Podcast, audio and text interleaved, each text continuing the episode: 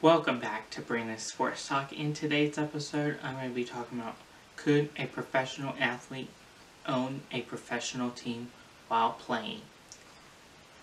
I think that a professional athlete, as long as they're not owning a team in their league, then yes, I think that they should be able to own a team while they're playing. So, for example, Aaron Rodgers owns part of the Milwaukee Bucks, and he's a football player.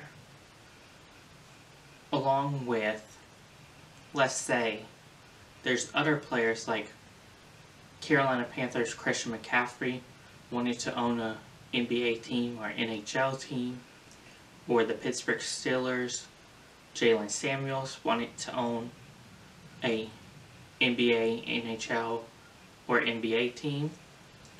Along with, I know that Ben Roethlisberger, the Pittsburgh Steelers, he's a great fan of the Pittsburgh Penguins, so he could own part of the Pittsburgh Penguins because that's hockey and he plays football.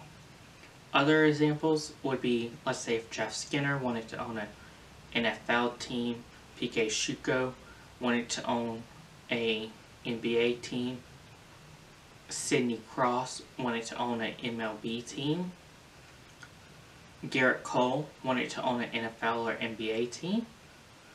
Miles Bridges, who plays for the Charlotte Hornets, let's say he might wanted to own an NFL team.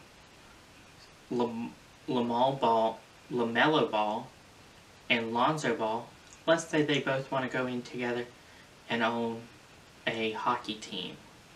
Then, and Stephen Curry wants to own the Carolina part of the Carolina Panthers, which is a football team because he's a big fan of them.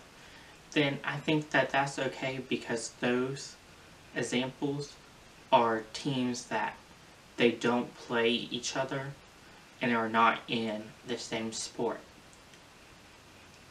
Because if you're in the same sport as the owner that you own the team while you're playing, then it will kind of be weird and it won't be fair because you would know what's going behind the scenes of that particular team while you're playing. Thank you for listening to Brandon Sports Talk on Could a Professional Athlete Own a Professional Team while playing? See you in the next episode. Bye.